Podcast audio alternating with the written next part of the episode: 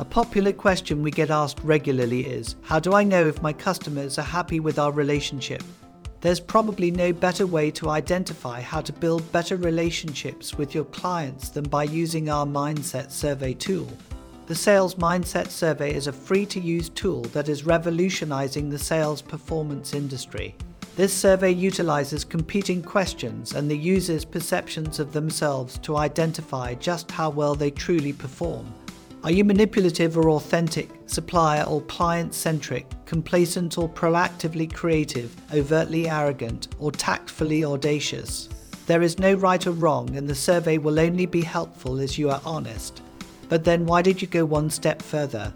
We also offer a 360 degree perspective that allows you to share the survey with your peers and colleagues, as well as your customers, to gain even deeper understanding of how you sell. Do your customers see you in the same light of how you see yourself? By focusing on those problem areas, you will join the top 10% of sales performers in the industry and make your way to the winner's circle. Becoming a better salesperson has never been an easy task, but the journey can be made much quicker and more effective with the right tools. Why did you give the Sales Mindset Survey a go today? The results may just surprise you. The link to the survey is in the show notes. Now, on to the episode. Well, um, uh, hi, Cathy, and uh, just a massive welcome to the Sales Transformation Podcast. So, thanks so much for joining us. Thank you, Phil, for inviting me. It's great to have a conversation again. It is. It is a take two, isn't it? So it is a take two. so, uh, but I, I think a lot has happened since take one. So I think uh, I'm really looking forward to sort of reconnecting with you again um, uh, for this podcast. Um, I think it would be great for our listeners before we get sort of stuck into some of the subject matter that we'll talk about a bit later on with uh, knowing a little bit more about who who Cathy is, because I think you've had quite an interesting kind of journey going from university into sales. So, would you mind just sharing a little bit of your background with us? Yeah, absolutely, absolutely. So, um, I started out as a psychology grad.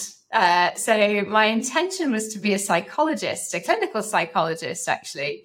Um, and having studied at uni for three years uh, at Birmingham Uni. At the end of those three years, I decided rather than do another three years, which is what clinical psychology would have been, uh, I would apply for a number of jobs because I wanted to go out there and earn some money and go out into the big wide world. So um, I applied for multiple different roles, and actually, I went into IBM into their graduate program. Uh, so I sort of uh, accidentally fell into technology, which was a a great accident because here I am 27 years later of a, a career in technology. And it's been one of the biggest enablers for change and actually very closely connected, I think, to um, how we behave, how we think, and the outcomes that we drive. So, um, yeah, I, I, can I can share a little bit about my uh, my career probably through numbers is the simplest way of doing it, Phil. Uh, it depends yeah. how much you want to know. well, no, I think it would be interesting because I think you joined, you know, you joined IBM on on the grad scheme, and I think they did have a fabulous graduate scheme at the time. They they possibly still do, but. Uh, um, but you then moved away from IBM, and I know you've had different roles in your career before your, your current position now. So, yes, it would be great to know a little bit more about the journey that you've been on. Yeah, so let me tell the journey through numbers. So, 27, uh, for those listening closely, I already mentioned that. So, 27 years of a career. Um, and that career has gone uh, across technology, but from big corporates starting out in IBM. Uh, all the way through to very small startups, um, always in software. Um, and then now being uh, with SAP for 14 years. So came into SAP through the Business Objects acquisition. Um, and then the next number is 16. So 16 is for the 16 different roles that I've had across that 27 year career so far. Um, as I mentioned, started out in sales, went through what was a fantastic program, sales school, IBM sales school and stayed with IBM for the first five years, and then moved out into a number of smaller, sort of mid-sized companies, uh, still in sales. So moved into more the alliances, systems integrator, you know, channel distribution business um, beyond the UK. So started in the UK, but then moved into sort of quickly Northern European and EMEA roles. Um, and then, as I mentioned, came into SAP through Business Objects. And since being in SAP for the past 14 years, I've I've shifted my career from what was very much focused for the first half of my career on sales, um, whether that's industry sales or solution sales, um, and then moved into uh, chief operating officer role in the UK. And also done that role in Japan, also done that role globally in innovation services. Um, and I've, I guess I've always been working my way across the customer life cycle from, from sales and then into services. And then actually, um, before my current role, I moved into what was really a, a customer success, customer engagement and experience role. Um, so yeah, looking across the whole customer life cycle and working uh, very fortunate to, to travel and work in, in many places over the world. Um, big part of the career in UK and Europe. Um, then spent time in Japan as chief operating officer for three years, uh, a good time in Asia, um, now back in Asia. So I'm, I'm, speaking to you from Singapore. I uh, didn't mention that at the beginning, um, and global roles. So, um, so lots of different experiences. So 16 different roles across the career so far. Uh, and then the final number that I like to call out is 50,000. And I don't know if you've heard of the 10,000 hour rule. So, the 10,000 hours to be an expert uh, in any given subject. Um, I'm an avid reader. So, for those of you that like reading, I fully recommend a book called Bounce by Matthew Syed, uh, which talks about that rule. That's particularly in connection to a lot of the, uh, the sporting uh, performers. But 50,000, given my 27 years of a career, 16 different roles, and that 10,000 hour rule, I like to call myself an expert generalist, which fits very well to what I do now. okay. So, okay, that's great. And thanks, thanks very much for the book uh, recommendation. Yes, I used to follow Matthew when he was uh, a great table tennis player. And uh, it's very interesting to see yeah. how he's developed his career into journalism and podcasts and all sorts of things. Now an author yeah very uh, yeah great great uh, great person actually very talented.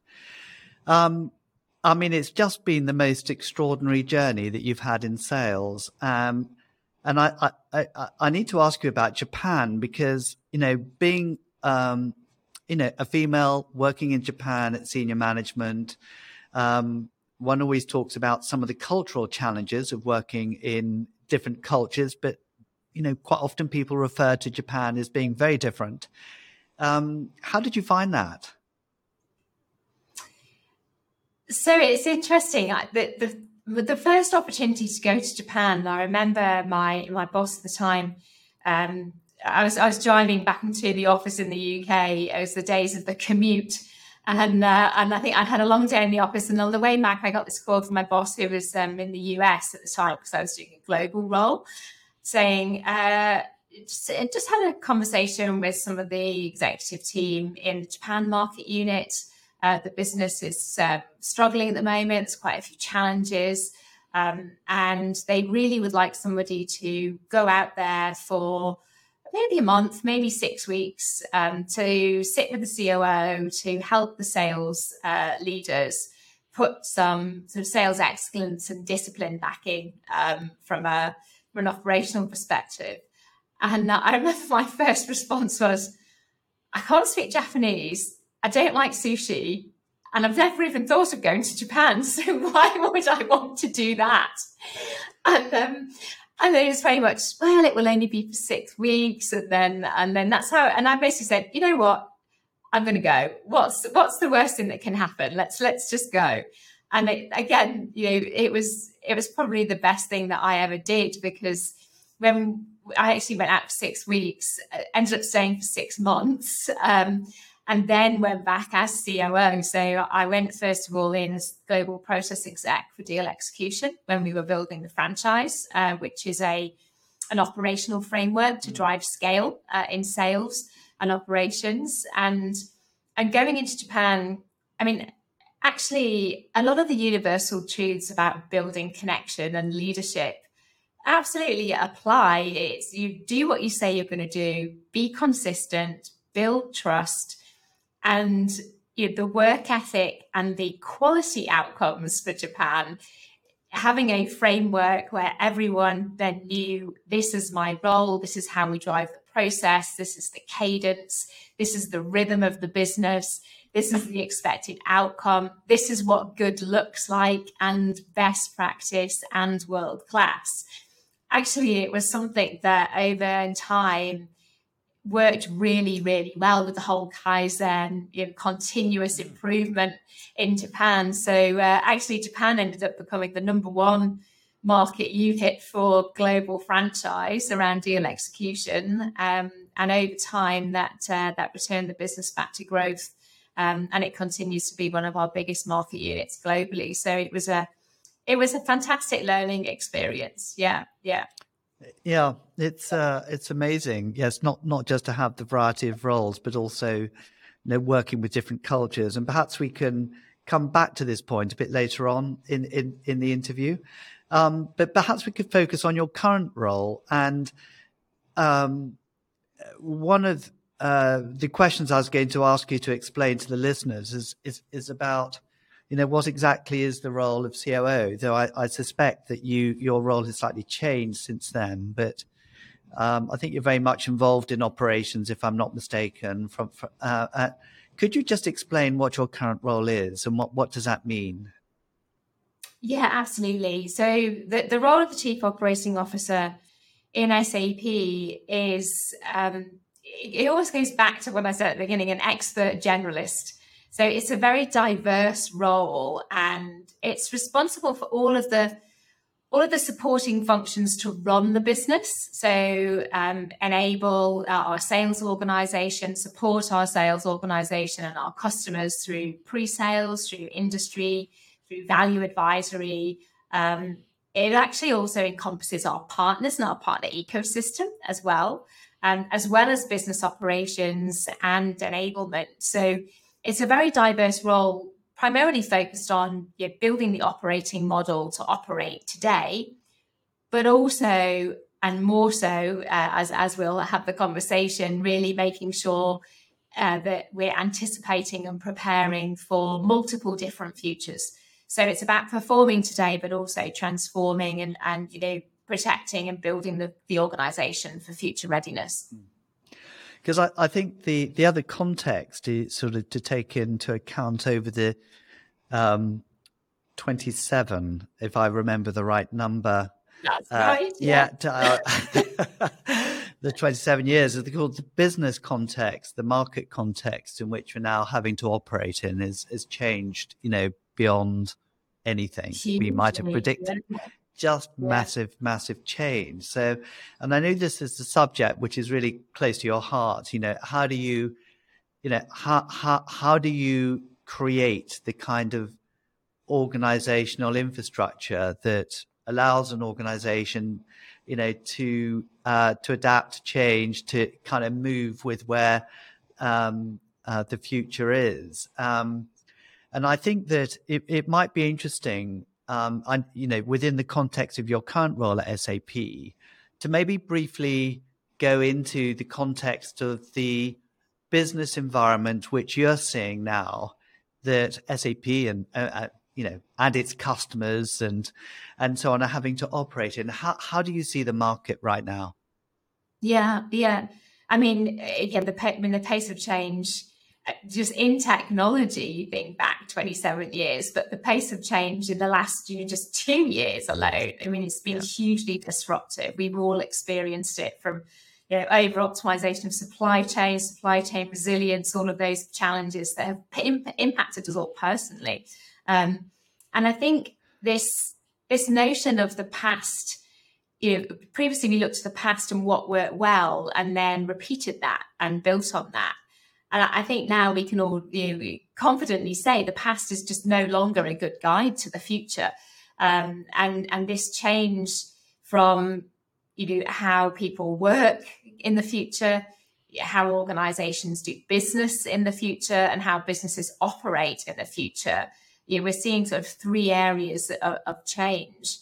And maybe for a while people thought, you know, we would we would go back after the pandemic to normal, or even there was this new normal. Um, I think we're all firmly now embracing a new different and, and we need to get comfortable with that and be you know be prepared to do things differently and work in a different way um, and and we're seeing that when we're talking to many of many of our customers and our partners as well and obviously you know, from an sap perspective you know, we're transforming our business to as a service um, from a legacy on-premise model um, and a, a, business that is driving outcomes for, for our customers. So, uh, so yeah, huge amount of disruption and that continual need to how do you how do you continue to thrive not just today but thrive in the future and that future readiness piece.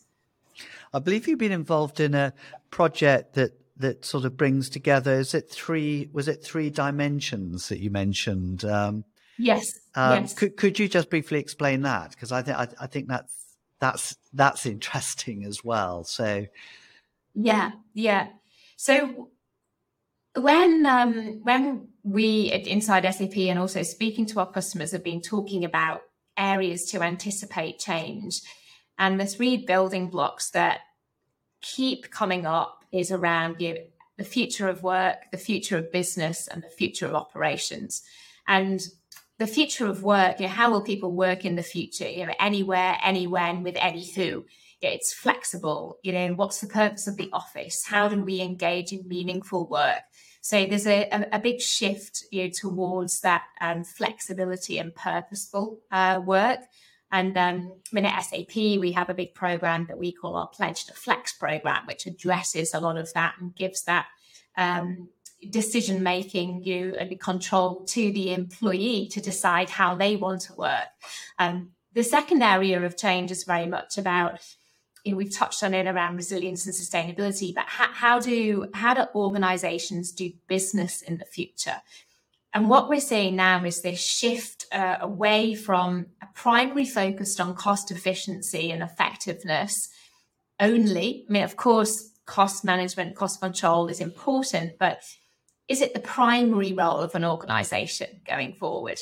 And, and we're seeing this shift for many businesses to, to build in resilience, to be more sustainable, a sustainable business, um, and that experience piece and um, and that's shifting in terms of that future of business. And then the third building block is the future of operations and how do we operate really more intelligently by infusing that intelligent tech as the enabler to to free up that you know that that human skills time for the more repetitive mundane but also to build in technology that learns you know machine learning ai to actually then evolve those business processes. So, um, so yeah, those three building blocks of change are people, business, and operations, and and that's absolutely resonating in many of the conversations that that we're having.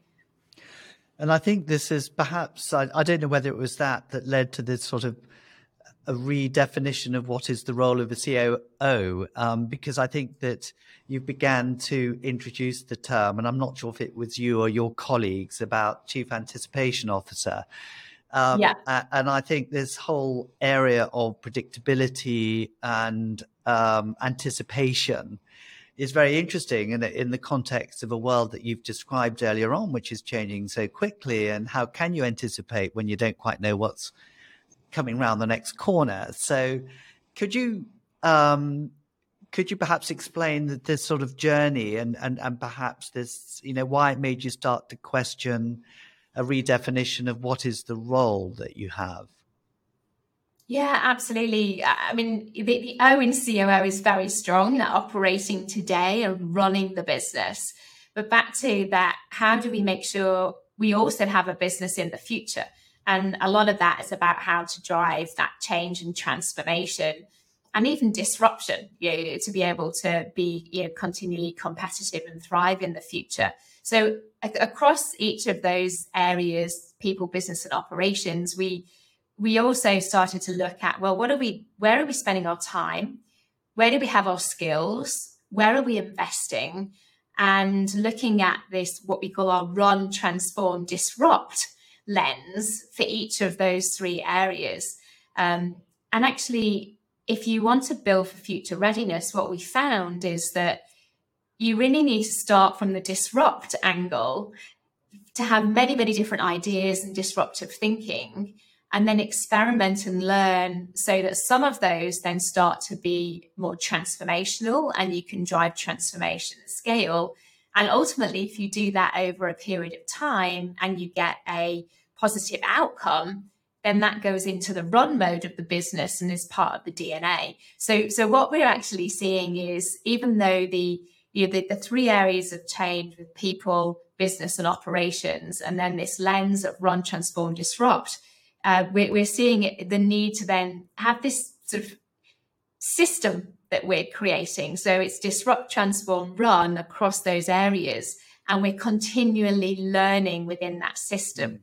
And and that's this. We're now evolving this thinking into more of a systems based approach because that that's how we can make sense of complexity and look at the whole and the relationships rather than individual parts and how those things connect um, are meaning that we can continually evolve and anticipate for the future. Mm. So, uh, so yes, we've been learning a lot over the past well, twelve months now, and we've done um, yeah pilot inside SAP in one of our market units, and and as I said, been talking to a number of external parties as well. So I do believe this systems based approach will be the way to have that continual learning as we continually anticipate different futures. And I think that you've you've also, and I, I think uh, congratulations on the HBR article. You know, it's you know you're clearly taking this out in, in this thinking a little bit out in the form of market research and you know, sounding out um, sort of experts on the topic from different disciplines and so on. Um, and um, I think it, it, would be really interesting to explain a little bit the purpose of the HBR kind of initiative that took place. And also um, some of the key findings that you got from the research. So, um, uh, so perhaps you could cover those two. to begin with. I've got some questions. yeah, absolutely. No, well, we, we talked about this, Phil, as well. I think we, we, we were looking at maybe doing a, a, research paper together for the Sales Transformation Journal, and um, and it came about. We we we were doing some work with Harvard Business Review um, Analytics Services, and I, I did a, a roundtable on actually supply chain and resilience earlier this year and um, shared the, the concept of the chief anticipation officer and, the, the, the, system of change that we were looking at. And they were really, really interested in it. And, and we, we, we spoke about doing a piece of research to go and um, really survey, and globally, actually, um, not just uh, SAP customers, but a, a, broader spectrum. So actually going out to HBR's um, community and, and over the past few months, what um, what we've done is gone out to over 440 organisations uh, globally um, across Asia Pacific, North America, and Europe, and and asked about future readiness. And and the research that we're just about to publish, the paper, um, it says that you know nine out of ten businesses are are absolutely thinking about future readiness and this adaptive culture and a continuous need to, you know, upskill and make sure that we've got the right skills. That's that very much people focused element is critically important to future readiness.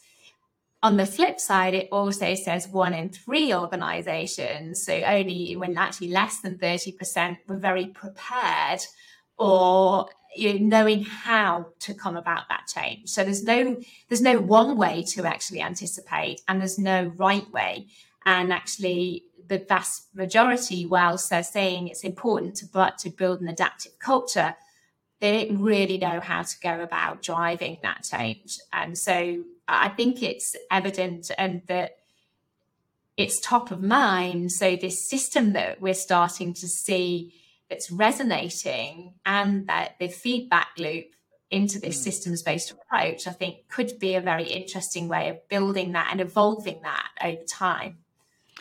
Yeah, no, it's it's really interesting, and I I think that also I think some of the uh, cultural differences to readiness is also interesting in terms of um, you know how different cultures approach the longer term versus the shorter term and uh, you've got all of these sort of pressures on the short term for many organizations to sort of hit numbers, and perhaps it restricts their ability to truly innovate and think about transformation and what's going to be required, you know, to survive for the future. But we, we I think we know how dangerous that is, but it's it's really yeah. difficult to get out of that sort of cycle of, you know, sort of panicking about short term numbers and then but but being confident that you actually steering the organization to a sustainable future. Yeah, and it's interesting because one of the other um, findings from the survey was a focus on strategic planning, focus on short term horizons. So again, was saying that the large percentage, you know, 73% of organizations plan between one and five years into the future. But only one in five organizations say their planning horizon is more than five years out. So uh, again, the, there is a you know where should strategic planning focus, and then actually looking at the collaborative approach for planning. So mm-hmm. you know, planning in many organisations tends to be a small number of people in one part of the organization, perhaps in a um, more of a hierarchical position of the organization. And this need to have the connection across the organization and the collaboration across the different parts, the different business areas to make sure that I really do believe it's back to this systems approach to make sure you've got a, a whole view and one that's interconnected.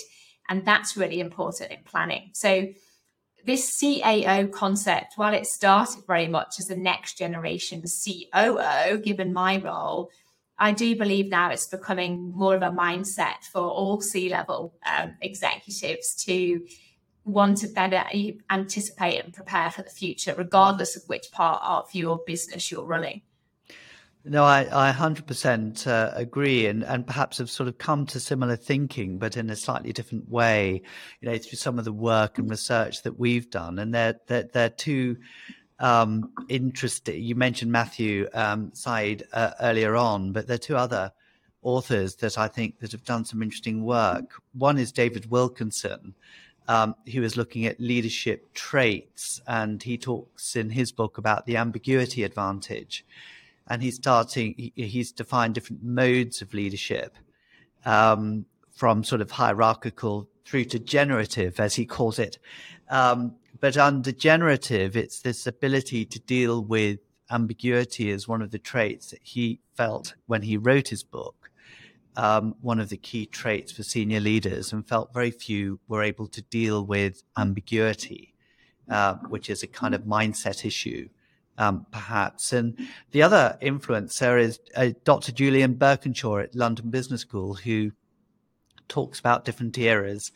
And um, in the post knowledge era, which is the era he suggests we're in now, yeah, the two dominant characteristics of the successful organization are the agile um, type of uh, organization, which is much more collaborative, like you are saying, less hierarchical in nature. But also, um, he felt emotocracy. Um, he talks about adhocracy and emotocracy as the two key traits. This is the this sort of emotional attachment that you have between employee and company, as well as you know company and customer. But uh, so I think you're spot on. I, I, think with this chief anticipation officer concept, and I think what's lovely about the word is is that it shifts the focus, isn't it? I mean, there's a huge shift from, like you say, the operations and the today into the future, and I guess it's all got to come together somehow. Uh, around the sort of systems thinking that you talk about. Yeah. So I, I yeah. think it's it's really it's really interesting. But I think it's funny, Bill. It's just sparked it just sparked a thought actually. We um so we we've been doing uh, a what we call a future ready leaders program. So we we we built at the beginning of this year because people talk about the need to perform and transform, and but no one says, well, how? How do we do this? And how, how are we going to have the skills to do that? Um, often you're in very different roles when you do that, and you're asking me to do it at the same time. And we we had a great, uh, we've had various modules. We actually started off with the Korn Ferry Enterprise Leaders, which has the the whole premise of perform transform we then um, looked at storytelling startup mindset cultural intelligence which you were just talking about cultural differences um, and then the most recent one we had was resilience and awareness. And we had the fantastic guy from the Special Forces um, do this uh, this training with us last week, and he was talking a lot about the the forces and the military, and it just sparked a thought. Then when you were talking about, you know, the, there's always that differentiation between leadership and management. Uh, you, uh, managers manage things, leaders lead people, um, and then back to just really driving and building that resilience and that culture of your collaboration and purpose. Um, it, I, I, think all of these things to start to connect that it's really important that that people element of leadership. So incumbent on all leaders now, how, how do you build an adaptive culture? How do you create change? How do you have that forward future looking um, you know, not just process but mindset, and and build for that within an organisation. And uh, and and again, that that was one of the key findings mm. from from the research was was how how do that that's the biggest piece people are, are grappling with is really how do I do that. Um, and I, I, think the only way of solving for this is to is to continually solve for it together within this system. Mm. Yeah, no, I think it's a it's a great framework that you've described. Um, you know, it's one thing to talk about the need for something, and and, and a lot of people, I doubt very very many people would disagree. You know, with your point of view. I think we all know the world is changing and changing so quickly. Um, but what about the execution of change? You know, and I was really interested in some comments you you made to me on a earlier occasion, which is about the maturity of an organization to affect change. Um, yeah. And is there any chance and uh, you you may have you developed a sort of maturity model i think it was in your mind which yeah which, we, we have started to build it out. Yes yes yeah. so i am really interested to know a bit more about how that has influenced the the way in which you can prepare an organization to be ready you know uh, uh, you know and, and and what sort of input went into defining what was in the maturity model that you've created. Yeah yeah. No absolutely. Um so it, when we when we looked at the system in terms of those three areas and the, the, really the run transform disrupt which is about preparing for future readiness we we went one level down and, and for each of the three dimensions around people business and operations we um, we looked at sub dimensions to really focus in on some of those things that we've been talking about. So for the for the people dimensions uh, we looked at um, flexibility, inclusivity, and purpose. Um, for operations, we focus more on intelligence um, and agility and collaboration. And then for the, the way of doing business, um, much more around the experience and, and the, the, the market offerings. So we created those those three change areas with three sub dimensions. So we have a it's still you know quite a, a simplistic uh, benchmarking assessment that we we actually uh, tried out with one of our markets, Australia and New Zealand, where we worked with the COO and asked them to do their own self assessment across those nine dimensions to say on a scale of one to ten, uh, sorry, one to five. Um, are you really focused primarily on you know, performing and running your business today?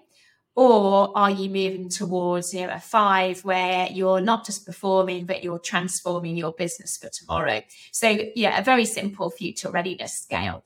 Um, and we asked the COO to do a self assessment. We then worked with three people in the business um, the head of HR and, and, the people agenda, so focused on the, the future of work, um, the head of operations for future operations, and then the customer engagement um, and sales leadership for the, the future of business, and got each of them to also do an assessment of the business.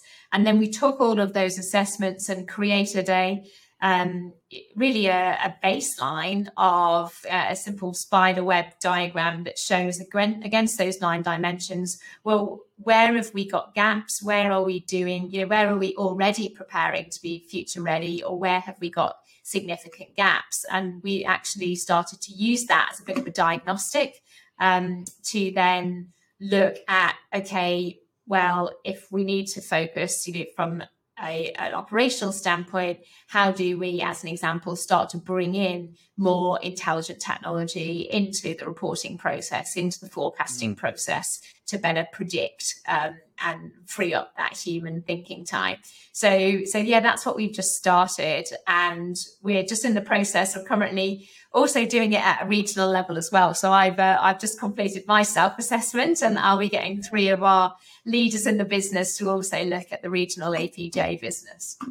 God, uh, it's, it's, a fascinating model. I, will never forget a quote that I heard from Forrester, which talked about you know the um, time it takes to go from strategy to execution in the field, and and he was mainly relating to sales when he he said um, that on average, it, it, you know, the time it takes to go from the board being very clear about what strategy they, they want to p- pursue to sort of execution of that in the field is about 18 months.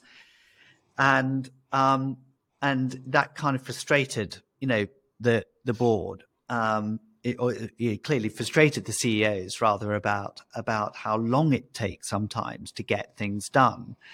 And if you link that with this imperative to be agile, to be adaptive, and to work um, in a market which is very ambiguous suggests that this this this um, how do you move people? How do you how do you get people to change mindsets? How do you how do you get quicker in being able to execute change? Is I, th- I think probably a big challenge that most big org- organizations face. And I'm sure yeah. SAP feel a little bit like that, but it, it sounds to me like you're sort of um, codifying. You know, what are the different levers that you can adjust and pull with with a view to getting this agile organization that you know that you say is is fit for the future.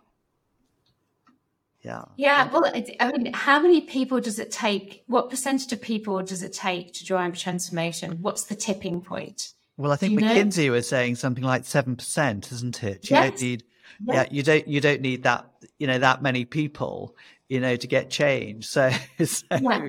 maybe that's it. Maybe it's finding the seven percent and. uh and I'm working but, with them. Seven percent, yeah, but seven percent in a big organisation yeah. is still several hundred. Uh, yeah, yeah, it's still a lot of people, isn't it? Um, yeah, yeah. Uh, but, but, I think that's why it's super important. It's like it's like I mean the leadership from everywhere. I mean the yeah. I, I know we're, we're both you know very big fans of Kotter, but the latest change book. I mean the needing leadership from everywhere, and and yeah. you know, it goes back to the whole select few, diverse many you know, principle.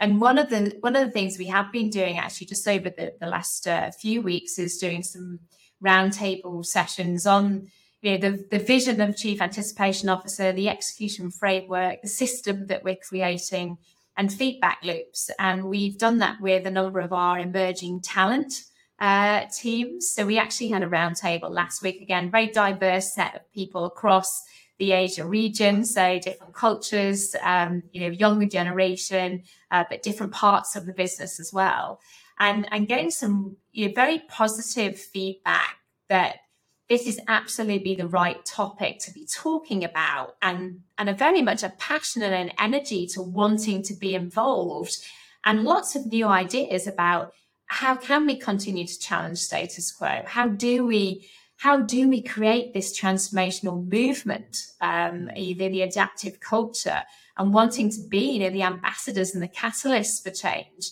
So um, we, have actually got you know, some playback sessions in, in the next couple of weeks which I'm really looking forward to in in, in you getting that idea and feedback from you know, the, the teams that are much closer to the customer, to the field, you know, working on the ground and make sure that we have got this leadership from everywhere principle. Uh, so uh, so yeah, I think I think it absolutely involves you know, many many people in the organisation and especially those new mm. ideas coming in. You've talked about starting a movement, and I think it's uh, such an interesting you know, what does it take to start a movement? And maybe it is, you know, those 7% or those individuals. But um, yeah, from my, from my experience, it, it's quite hard to start a movement, you know, getting that critical mass. And at what point do you know that the movement is a movement and not just a desire? Um, yes. Um, so yeah. I'm, but, but, but I have a sense, you know, with the various um, conversations we've had over the past, you know, the HBR article and the kind of initiatives that you're taking place, that definitely it seems that something is happening. Um, can I just ask? Uh, I know we're running out of time here, Cathy, but this this title of Chief Anticipation Officer is it going to become? Is it going to become an official title now? As a, you know, is it is it going to be like a board, you know, a board role now as Chief Anticipation Officer? Or do you think people are slightly worried if they do have this role, if they get it wrong, you know what I mean? you know, uh, well, you anticipated incorrectly, but I mean, can you see this emerging as a as the new science of the COO role and and it to be officially kind of recognized, you know, as a I think if you'd asked me that question six months ago, my my hope would be that actually, yes, you would have a role or a function that would be the, the, the anticipatory function of the chief anticipation officer. What we've learned and the conversations that we've had now across so many different you know, parts of the business with different customers, uh, with different you know diverse groups, is that it isn't a role; it's actually a mindset and if we choose to call that a, you know, chief anticipation officer and we all put our CAO hat on, regardless of the role, it then starts to evolve in, into this future readiness, you know, broader concept. Um, so it's interesting. I, I, I think it's now a, a, framework for change and a system, yeah, a systems based approach to change with those three lenses across the RTD but with a CAO mindset um, to be able to then put it into execution. Uh, and actually, my hope now for the next six, 12 months is that we get everybody, you know, spending some part of their day putting that CAO hat on and, and thinking about future readiness. Well, that's brilliant. Well, Cathy, I think we got to the end of our time, and I think that we probably ended on a really good note. I don't know if there's anything else you'd like to share at all with the listeners on this topic, but we will be directing them to the HBR article. Did you say it's been published or about to be published? It's about to be published. Um, literally uh, next week is next the official week. publishing date. So uh, yes, watch this space, but we will absolutely provide a link to that. A link to that, and I look forward to continuing the conversation. Yeah, yeah. yeah. Okay. Thank you, Phil. So, Cathy, thank you very much.